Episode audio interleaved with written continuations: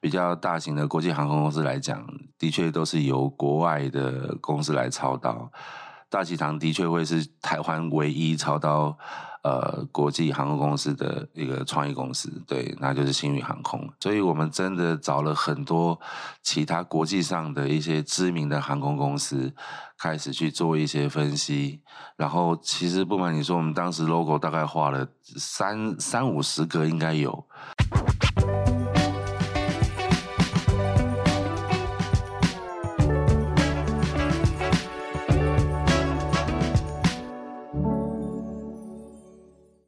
在设计里看生活，在生活里找设计。Hello，各位设计关键字的听众朋友们，大家好，欢迎大家收听设计新商业单元，我是主持人一心。今天的节目，我们邀请过去这段时间操刀星宇航空识别系统、飞行安全动画影片，以及魏全龙主视觉及形象广告的大喜堂做创意庄喜善总监来到我们现场，他要来跟我们分享从品牌的定位到设计计划的流程与思考。欢迎大喜。呃，大家好，我是大喜堂的大喜。那其实，在准备今天这一次的访纲的时候啊，我们划了一下那个大喜堂做创意的官网，其实，在上面看到一段蛮有趣的简介。它上面写说，呃，大喜堂负责为品牌或企业做行销规划，不只是整合行销或是广告制作，从策略到设计，一手包办创意有关的事务，以及以有良心的创意自居。那节目的一开始就很想要从这个点切入，究竟什么是有良心的创意，以及为什么想想要用“有良心”这么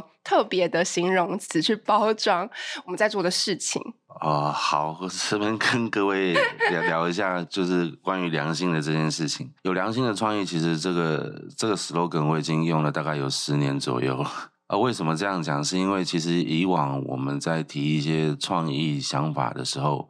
呃，在某种程度，我们会还蛮关切自己现在目前提案的这个作品有没有可能，有没有其他机会可以让自己能够得一些广告的奖项啊，或者是让公司可以得到广告的奖项。那当然难免就会有比较有有有私心的希望这个作品可以得奖。但很早之前，大喜还是认为说，我们应该帮客户想好这个办法是不是可以解决他的问题，而不是这个办法是不是可以。让我们有机会，呃，得到一些广告的奖项，然后让自己好像啊、呃、有一点所谓的锦上添花的一些加分。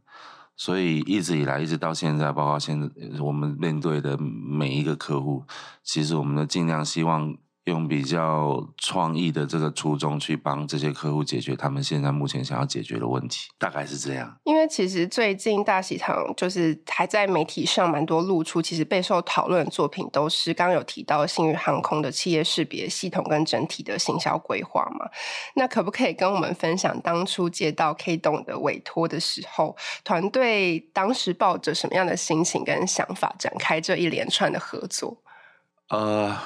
当时接到 K 董的请托的时候，坦白说，那个时候大喜堂根本还没诞生。嗯，所以是二零一九吗？还是更前面？就是应该是在大家知道星宇航空这个品牌的前将近一年左右，大喜堂才成立。应该是一六年，一六年成立的。大喜堂是一六年成立的。对，但这个这个品牌，呃，应该说星宇航空这个品牌，当然它经过了一点时间的一些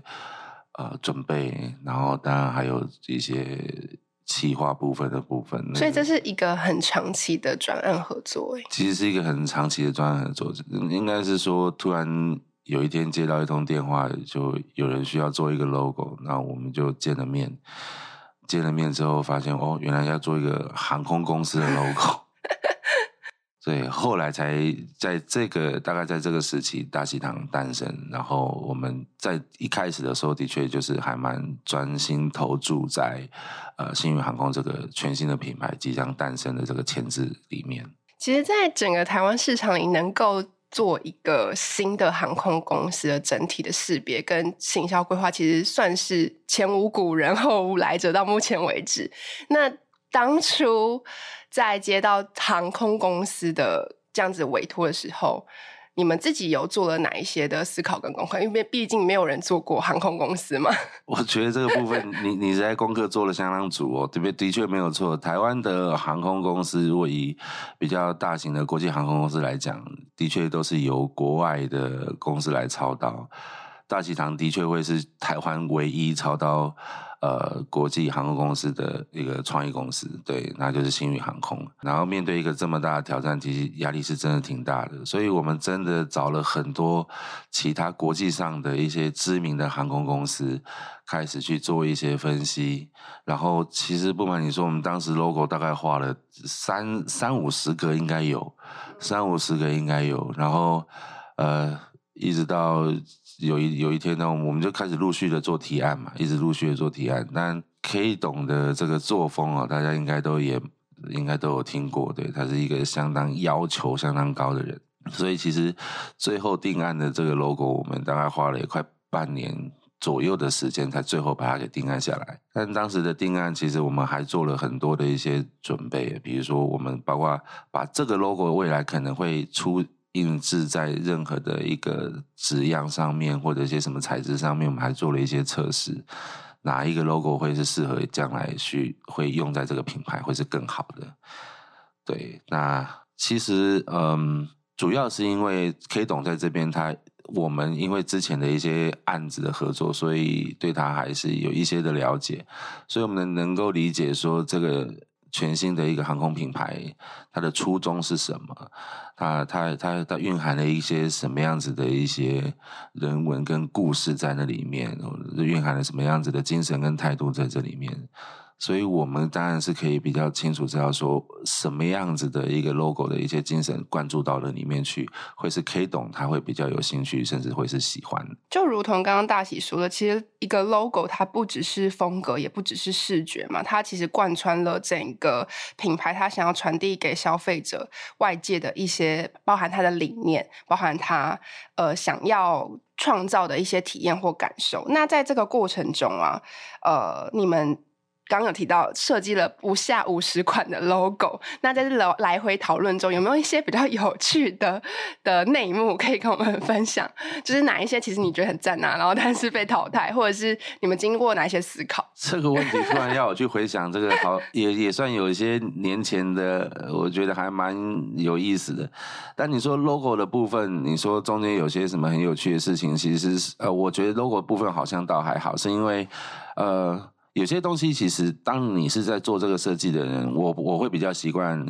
很客观的跳出来，稍微再看一下这个东西是不是它具有那样的吸引力。嗯，如果它没有那样的吸引力，基本上我们连提都不敢提。所以其实画的应该会比五十款更多更多了。对，更多更多更多，没错。然后。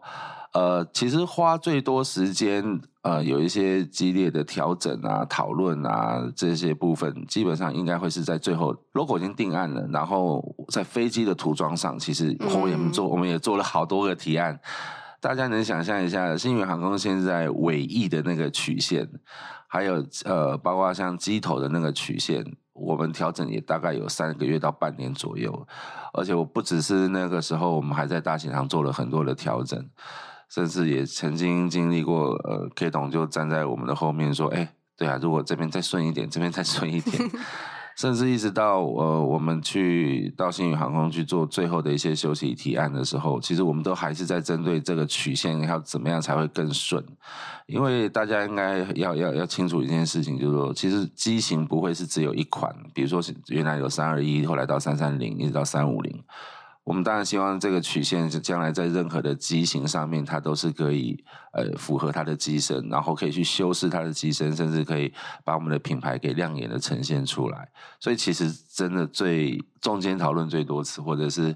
呃中间很多来来回回，包括颜色、呃曲线，然后色块这些怎么做，都是在机身的彩绘的这个设计上是花最多时间的，更多时间。刚刚刚刚大喜提到颜色，其实我个人非常喜欢星宇航空的主视觉色，因为我觉得它非常直接的、直接的表达了它这个品牌的核心的某一种想要呈现出来的感受，跟他想要传递的讯息，就是它有点奢华，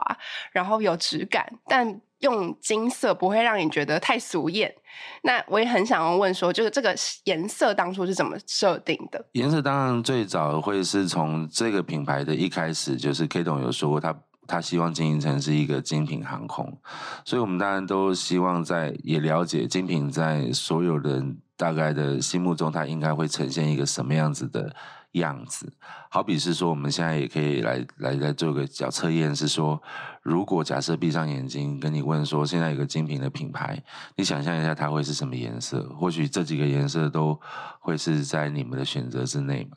那当然我们不想要，而且 K 懂也不喜欢，就是我们也。有这个共识，觉得说我们不要做到让人家觉得说，呃，这看起来就好高调，这看起来就很、嗯、很好，就你们就是很奢侈品的感觉。所以还好，我们其实，在整个 logo 的设计精神上面，因为可能有了那个北极星，可能有一个很滑顺的那个曲线，嗯、所以不会让人家觉得它好像很高不可攀。然后再来就是，我们也没有很直接跟各位去讲说，哦，这是一个呃怎么样的一个金的呈现。其实我们反而把它有转换成一个，它就好像我们今天在搭飞机，它不管是刚起飞，或者是即将抵达一个新的目的地的时候，我们会看到那个阳光打在，比如说呃这个。那个陆地陆块上面的水啊，或者是呃一些稻田上面，它会呈现的那种光感，反而其实你也可以感觉到它是一种被反射出来的一些金光的感觉，并不是那种很纸醉金迷的那种，对，对，或者哇，我就是非常高端的那种感觉。它的它的那个彩度比较没有那么鲜艳，没有那么鲜艳，对，所以我们只是在，尤其是在呃做一些其他的。印刷的部分，我们当然也会很轻巧的去用这些所谓的金，我们不太，我们很少去用所谓的直接烫金，我们会用硬金，稍微让它低调一点，对，也不要让他觉得说，哦，这个星宇的品牌好像有多高不可攀。反而也是因为这样子，然后跟着 K 董，他对这个品牌的有一些他自己已经很笃定的想法。呃，也可以在这么短的时间让台湾有这么多的消费者喜欢这个品牌，这个其实我觉得都是其中之一的原因。但，最大的重点是 K 董他有一些很精准，他对他品牌未来的走向的想法。那又加上啊，当然多年来的一些合作默契，所以让这样子的一个品牌可以哎越来越往前走，这样。那其实对于创意创意团队或者是设计师来说，K 董是一个超赞的客户，哎，就是很清楚明白自己要什么。对对，他绝对是一个超赞的客户，但是就是呃，跟他合作，你的心脏也要够强，因为他可以，他如果真的不喜欢，他是马上可以推翻你所有的东西。嗯对，而且他他就是说不要就是不要，你也不用再跟他讲那么多。但如果他今天是喜欢的时候，他是会很很一直去 support 这样的一个作品，或者 support 这样子的一个案子。那这个案子可以怎么让它长得更大，去成型他想要的那个品牌的那个样子？这个东西，这个他有他的一个独到的见解。那当然，他也有他的一个独到的。品牌的胆识，对。所以刚刚听下来，其实要精准呈现一个品牌的调性，它其实都在各种不同的细节里。就刚刚我们谈到，其实都是非常小的事情，包含我们怎么我们在印刷的时候怎么呈现它比较低调，然后也可以忠实呈现品牌调性的那个颜色，然后一直到就是那个流线到底要多流线，在飞机上不同机型上的呈现要如何去让它有一个一致性的感受等等的。我觉得近期大家蛮常出国的，如果有。我在搭各种不同航空公司的飞机，大家应该都有一个感觉是：哎，其实那个机上安全守则的那个影片啊，好像最经典的航空公司在互相较劲创意的一个一个现场了。然后大家也很常讨论新宇航空机上安全的动画嘛，那可不可以跟我们分享，就是如何透过角色的 IP 及人物的设定，去具体化整个品牌的风格？因为呃，其实大家有看过这个影片的话，会知道说，哎，它其实从头到尾也是蛮扣合这整个这个整个品牌想要传递出来的一些讯息。那能不能跟我们分享这个创作的过程？好。其实它的时间轴就是主持人你问的，我觉得相当好。这时间轴就是在我们把识别做完了，然后涂装也设计完了，全部都已经确认了。但董事长就一句话说：“好了，接下来我们开始要做安全影片。”对，那我们当然已经很有，已经很有一个所谓的经验。当然，我们不管之前有没有做过航空的这个产业，或者是呃，我们已经经历了过一段全新品牌的识别规划。当然，在安全影片上面，我们会更抓紧的，希望可以做到一件事情，而且是最基本、最基本的一件事情，是这个安全影片一定要让老外看都觉得哇，这个航空公司是足够水准的。这是我们一直以来对我们在做星宇航空的每一个案子对自己的要求都是没有变的。我们就是一个很简单。尤其是大喜就觉得说，我们不要把台湾的东西做得这么 low，让人家觉得说，呃，台湾的东西就就是这样子。我们当然希望说，哇，让台老外都可以觉得是耳耳目一新或者相当惊艳的。哦，这是我们的前提。当然一样哦，我们其实当时也做了很多的功课，好比说，我们真的把全球一些知名的一些航空公司的安全影片全部能够看得到了，我们都去找这些资料，其实基本上都不难找，对不对？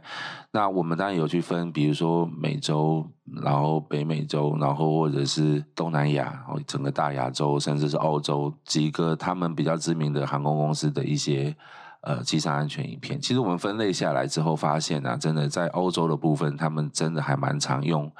呃，所谓的不管是电影啊，或者是一些呃，好像嗯，蛮特别的一种有意思的方式去隐喻航空公司上面的一些安全须知。嗯、那亚洲跟东南亚呢，基本上就是很蛮严肃的去在对表达表达所谓的安全影片。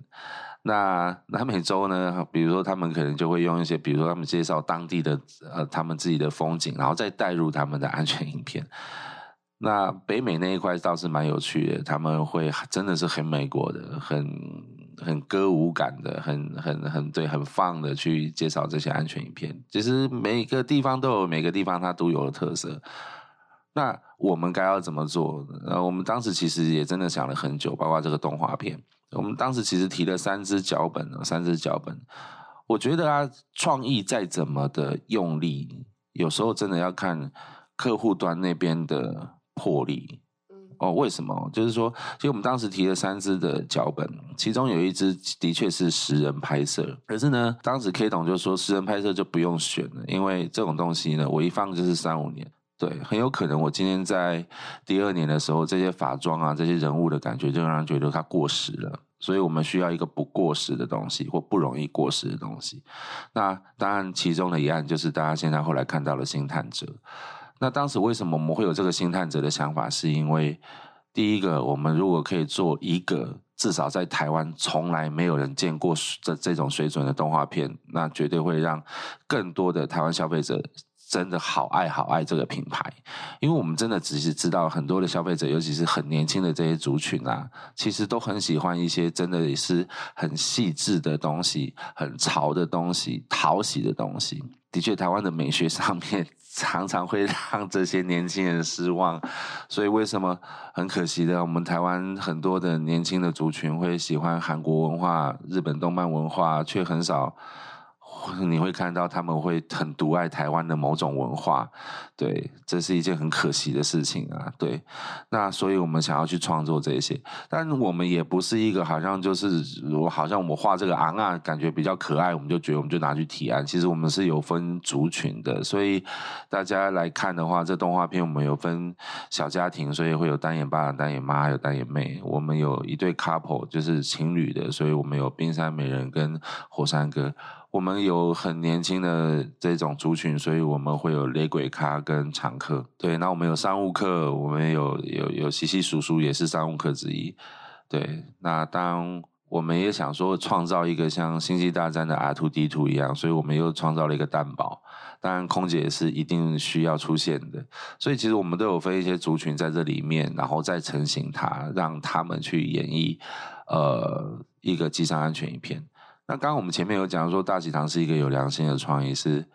我们希望客户不要只花了这个费用，他就没有后续了。如果这个动画片产生的这些所谓的 IP，所谓的这些动画演员，未来可以再帮星宇这个品牌创造出一些新的一些机会，那我觉得这一笔预算它就不会是一个白花的预算，或者是一次性的预算。所以，其实我们在画这些这些人物的时候，就更用力的去一直去试，就是到底这样子够不够水准。虽然我们不是皮克斯，虽然我们不是迪士尼，但是不管，我们就是想尽办法的要让我们这个东西水准一出来，就让台湾人全部都很震撼。其实这中间还有很多很有趣的一些过程啊，包括因为这个动画片在台湾史上。呃，尤其是在客户端这一块，应该也是从来没见过的。对，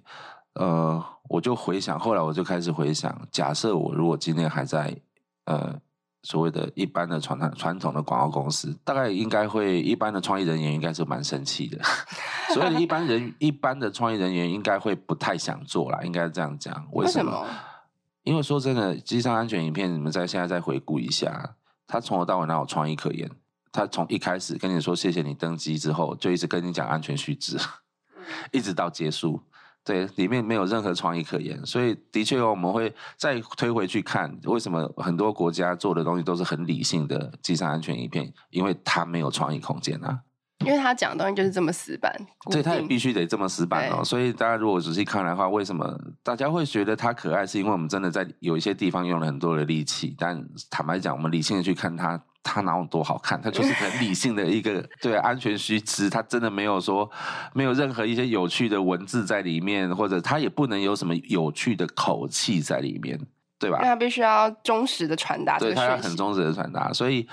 我们当时其实包括里面的分镜，我们都很坚持，尽量的是一个划过一个，一个划过一个。哦，而不是安全影片，就是我现在跟你讲完这一段，然后咔嚓一一刀再去剪另外一段。哦，现在再给你示范哪一段，再咔嚓没有。我们尽量是，哦，一开始从这些旅客登机，然后从哦有人开始讲电话开始，然后一直到哦安全带，然后再一直到呃那个呃口罩，嗯、就是所谓的那个氧气罩这个部分，然后一个一个的，好像很顺畅的在介绍这些机舱的每一个人。哦，对，但是这个每一个人呢，每一队呢，他们都会有所有一些所谓安全须知上的表演，所以常常我们的确我们做到这件事，我们自己也都是很开心的。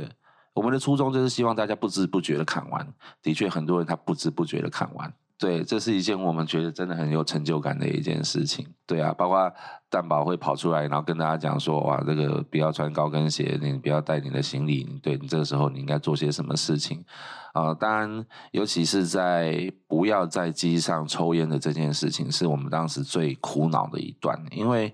我们会看到其他家他还是会用抽烟的方式去演绎不要在机上抽烟，但我们觉得抽烟这个方这个画面其实。在一个这么高端的航空公司里面出现是不不好看，所以我们要怎么去突破这一块？对，还会有火山哥的出现，就是好，我们就让他因为害羞，所以他冒烟了。那冒烟，其实我们最早的想法是让冰山美人她有一个类似像有一个类似像魔法，所以有一个传送门，那个传送门一打开之后，啪，有个暴风雪就下来，把那个这个雪就把它的火山给埋了，这样子，然后就熄火了，这样子。对，但因为秒数的关系，时间的关系，因为呃，机上安全影片它是在你离开空桥到你起飞的最中间的这一段给你看的一个影片，所以它时间其实是有限的。哦，那才会有一个哦，他直接就是砰一下子让他的冰山哦整个都冰冻起来，对，所以真的我们的初衷从头到尾都不是致敬 Elsa，我们的想法从头到尾也不是致敬 Elsa。只是最在那个当下，就是有一个很夯的 Elsa，对，所以这个问题我们被问了好多次。但但最早最早，我们说真的，最早最早，冰山美人真的没有这么的妖娇，我们真的 是画的有点像美国大妈的那种感觉，因为火山哥壮壮的，对，那他的他的另外一半，他的女朋友应该也是有点福态福态的，对，但我们的营运长有相当的。坚持不对，我们应该还是要让他很摇高逼雷的，所以他才会变成是妖娇美丽。然后当然会，当然我觉得这也是一个话题啦。当大家在问说是不是致敬 Elsa 的话，那我觉得我在这在这边拜托我再澄清一次，真的没有，是，是真的没有。而且他的那个他的那个动作是为了让火山给安静下来，对，他并不是我今天我是 Elsa，所以我要做点什么事情，那整台飞机就被冰起来了嘛。对，Elsa 的这个旗子只有这个样子。那然后当然我们也让那个雷鬼咖在 在那个厕所里面哇，因为它有很多角，所以你可以看到烟斗，烟斗至少曲线是漂亮的。对，那可以看的杂志等等等等这样子的一些表演，让它变得很有趣、很可爱。但这些行为又很符合我们设计的这些角色里面。嗯，没错，真的花了很多力气，谢谢。感恩听完讲完也觉得这是一段很漫长的旅程。就从刚刚讲的，就是一系列做星宇航空相关的专案啊，我觉得某种程度上，这个专案其实突破了台湾比较少做国际知名品牌的品牌操作设计专案的这样子的一个，就比较比较比较少这样子经验的一个一个限制或框架嘛。那我很想要问大喜的事情是，哎，做到一个这样子国际级，甚至是国际级精品航空公司品牌的。呃，一系列的品牌的建立啊，你觉得你在这之中学习到最重要的事情是什么？然后以及呃，如果台湾未来有任何的创意公司或设计公司，它有机会可以接到这样子国际级品牌的专案的时候，你觉得你会有什么样的建议？我们的确还蛮幸运的，受受到 K 董的青睐，所以我们沾上了这些星光，做了这些作品。对，然后让更多人注意到我们。那你说大喜或大喜堂在这里面有没有学习到些什么？当然有，因为从过去的合作经验到后来的星云航空的成立这一段时间，我们更笃定的知道为什么台湾的品牌不能做得很国际呢？这个是我们在做这一行的时候，其实常常会遇到一些很沮丧、令人挫折的难题。就是当你很很热情的跟你的客户说，其实我们可以这样做，其实这样做是很国际的。但我们常常会得到很多的一些反馈，却是不用我马上做到这里就可以了。所以这也是我们对台湾品牌有些时候会觉得还蛮失望的地方。这个部分当然是我们所有台湾的创意人还要再更努力的。呃，大喜堂或者是大喜一直很骄傲的觉得说，我们不是做一个很多人都服务过的一个老品牌，或者是一个所谓的国际品牌。比如说，嗯，我们可以知道的那些所谓国外的牌子，在台湾当然也有一些所谓的代理商。大喜堂可以很骄傲说，我们做的不是那个。在国外，人家就已经行之有年的品牌，而是很本土的，很从一开始我们就跟着他一起走的品牌。当然，这中间跟新宇的这些合作，我们得到更多、更确认如何做才可以具有所谓的国际水准。当然，因为这个客户也。不是泛泛之辈，他对任何的这个所谓创业上面的要求，他也的确是用所谓的国际标准来做一些审视，所以我们当然已经很习惯这样的一个审视，我们也很习惯作品做出来应该一定要有一定的水准，我们才会去跟客户提案。呃，我也不不不怕跟各位说，曾经大喜也有跟一一两个客户在临时很提案的之前跟他说，不好意思，我今天真的没有办法去提，因为我觉得东西真的不够好。以前或许我们不敢这么说，不敢这么做，但我觉得自从大喜堂成立，自从我们把新宇的这个品牌，我们尽心尽力去做好它的时候，我觉得我们够资格去讲这样的话，是因为我们真的要对自己负责。因为我不想把我们手上的这些所谓的客户、本土客户，反正你们也不一定很懂，我我可能提这样的东西去，你们也会觉得很棒，但我们良心是过不去的。对，所以我觉得，如果回到刚刚您问的那个问题，就是大喜堂学到一个很重要的一个价值观，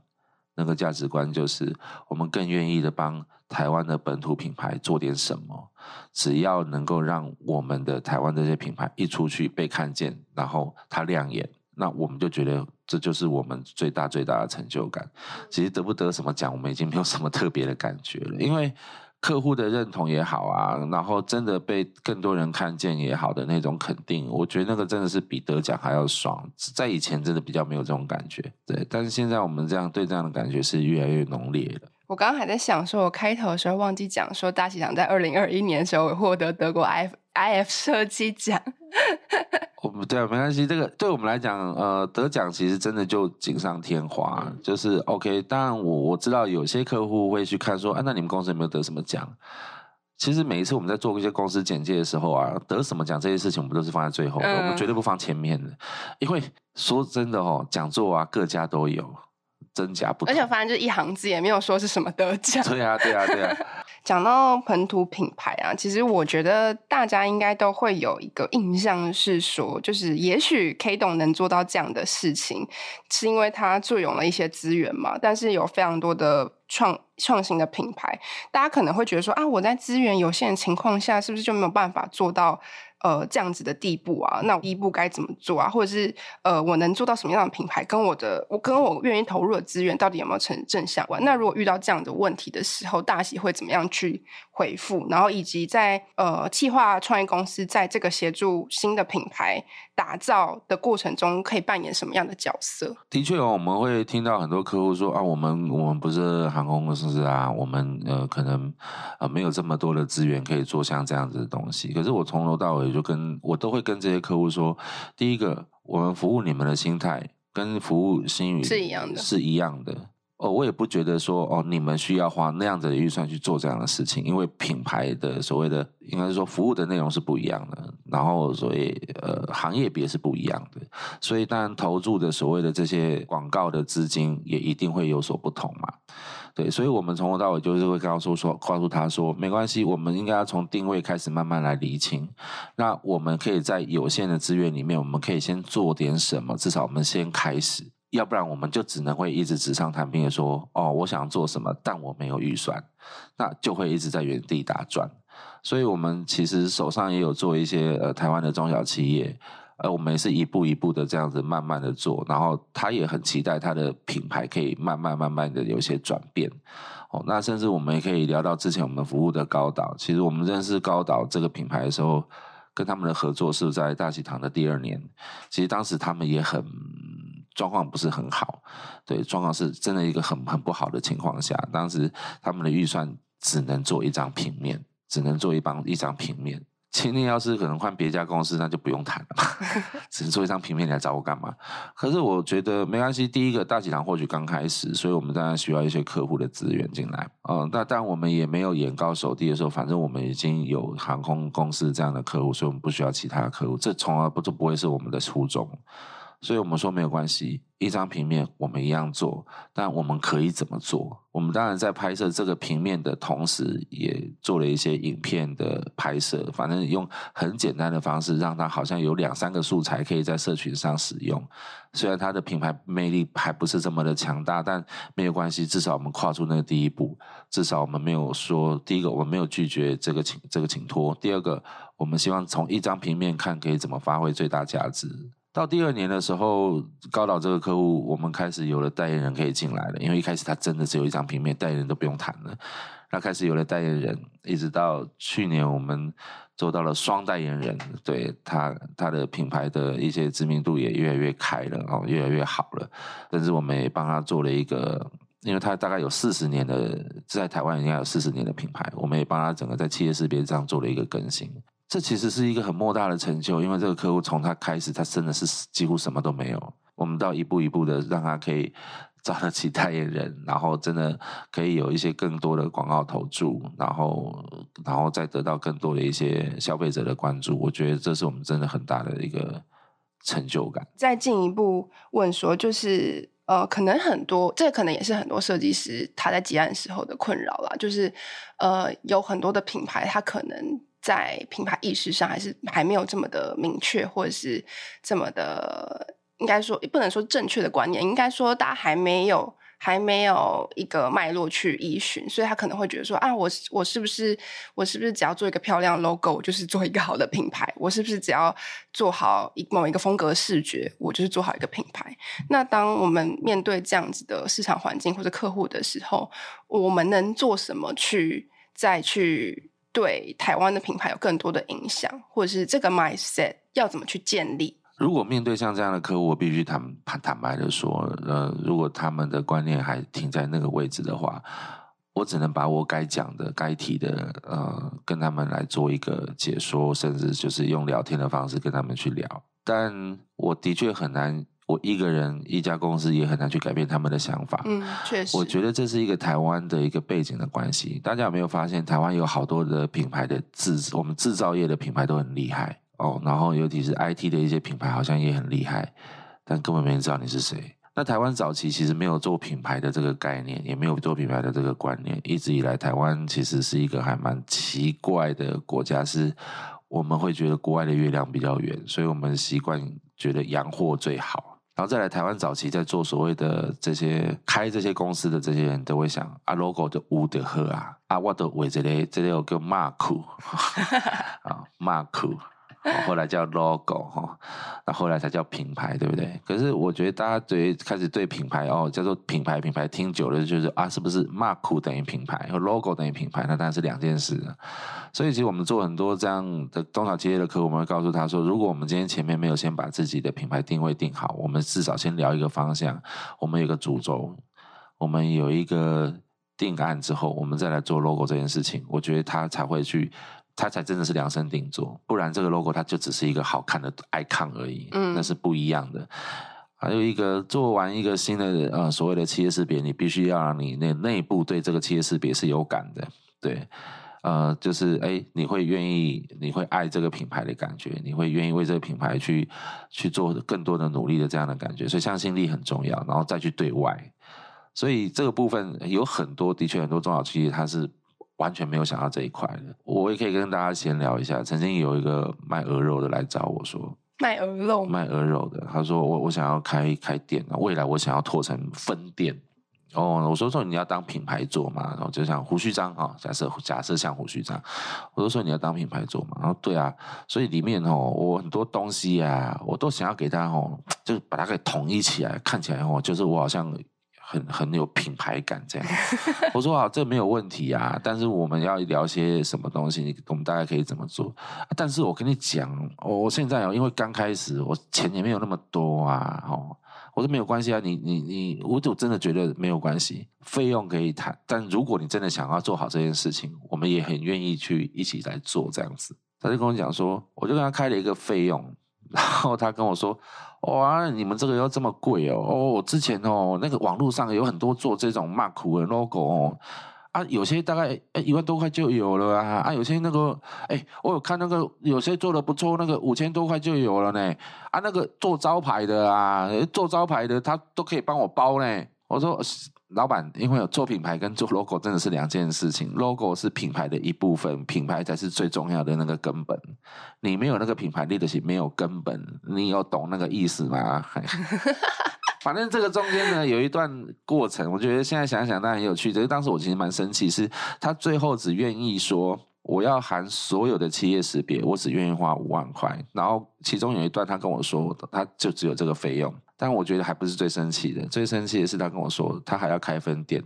每一个如果来加盟的人，加盟金就是一百万。那我想说，你的加盟金是一百万，那你只愿意花五万块给我五万块，然后我讲句真的，我坦白说，我这个我真的帮你做了，我出去我也不敢说。呃，另外一个令人生气的事情，他就跟我说，没有啦，啊、你也知道哦，开个店呐，啊，我也不敢说保证他一定会赚钱啊，可能也会倒啊，对不对？我说老兄。我开大喜堂的时候，我也没有想过说，我也会想说，我是不是会倒呢？啊，我不是现在还在这里，会不会倒是我们自己的问题呀？这个你不能拿出来跟我做成是一个预算上面的谈判筹码吧？所以我只能谢绝他了。这个部分就是对，当这个客户他可能有很多的想法还在那里的时候，我们只能说，好吧，我们还是洗洗睡吧。啊，嗯，真的很难去改变他。但我们也有其他的客户，我我曾经帮一个礼仪社的客户做，他的费用的确不高。我说没有关系，但他真的很想做好这件事情，他也他在新竹。但不止一趟的来台北跟我讨论他想怎么做，而这个年轻人很有趣。这年轻人是一个以前算是一个还蛮厉害的地方咖了哈，好，就还蛮有一些江湖气息的。但是他对于这一块，他相当的谦卑，很谦虚的来找我们，那希望帮他这个做这个案子，帮他这个忙。其实费用不高，但我们帮的很开心，因为他的确真的。他的确让我感受到他对他这个未来他想要做好这件事情的重视，包括他在办每一场呃这些所谓的活动的时候，他也会一直有一些他会做一些所谓的拍摄，然后他会做一些所谓的一些呃社群上的一些活动。那他也会一直跟大家讲说，他很认同他现在做的这个品牌，他他想要做起哪些事情，让大家觉得说这一种产业不应该让大家觉得他是。他也觉得他应该做好这个样子的一个本分。但你说像这样的客户，我当然很乐意做。虽然他的费用说真的也很，但是没有像刚刚那个五万那么低。哦，但是其实也不是在一定水准的费用。那我们也很愿意做啊。我觉得重点是，咱台湾人也在为台湾的品牌做项目。不是讲干那对客户的裤底下提钱出来，咱有钱赚就好啊。我感觉钱爱赚了有良心嘛，啊若无。其实，咱若要讲讲潘啊，嘛毋是无可能啊。但是讲人这款潘啊，那个良心敢过去啊，这个不是大食堂的作风。其实大喜在自己创业之前，其实在呃广告创意界，其实已经有超过二十年的经历了。那最后一个问题就是，呃，想问说，接手这么多成功的案例啊，就你个人而言，当代在做广告创意、行销专案的时候，你认为目前最大的挑战是什么？以及面对这些挑战，创意人要具备哪一些能力条件或是心态，才可以更好的？就像刚刚你说的，带着台湾的品牌再继续往前走，或是创造一些更新，或是更让人呃耳目一新的一些作品。我觉得要懂得叫叫做很懂得善意的结合。我们都很清楚知道，现在科技相当的发达，现在数位相当的先进，呃，包括 AI 在近一两年炒得相当的火热。其实它已经不是趋势，它是现在，甚至它绝对是未来。当然，一开始的时候，呃，尤其是像我们这种 老创意，所以因为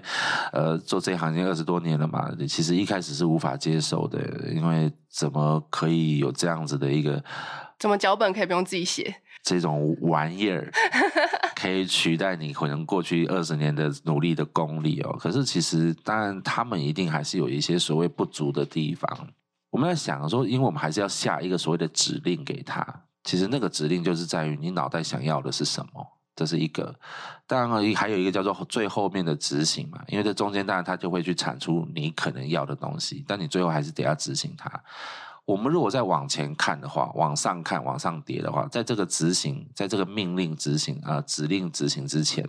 我们下了这个指令是不是可以帮客户解决问题？重点还是你有没有办法解决问题，而不是这个所谓的 AI 它可以帮你产出什么。那就本末倒置了。我不是产出什么，然后再去给客户说我可以帮你做这个，而是我们可以帮客户做点什么，解决什么问题。我的创意点到底是什么？我最我想要去传递客户的所谓的品牌或是核心价值是什么？我们才会有这些东西的产出嘛。不管是任何他写脚本也好，他帮我，他只是一个帮我执行的人。如果我们换成另外一个角度来看，他就是一个帮我们执行的 partner。而不是跟我们敌对的对手。直接来说，他虽然是电脑是 AI，但他目前还没有所谓的什么脑，因为对你必须给他指令，他才会去做他该要做的事情，对吧？唯一比你强的地方是，他有所有全球目前给他所有的 data，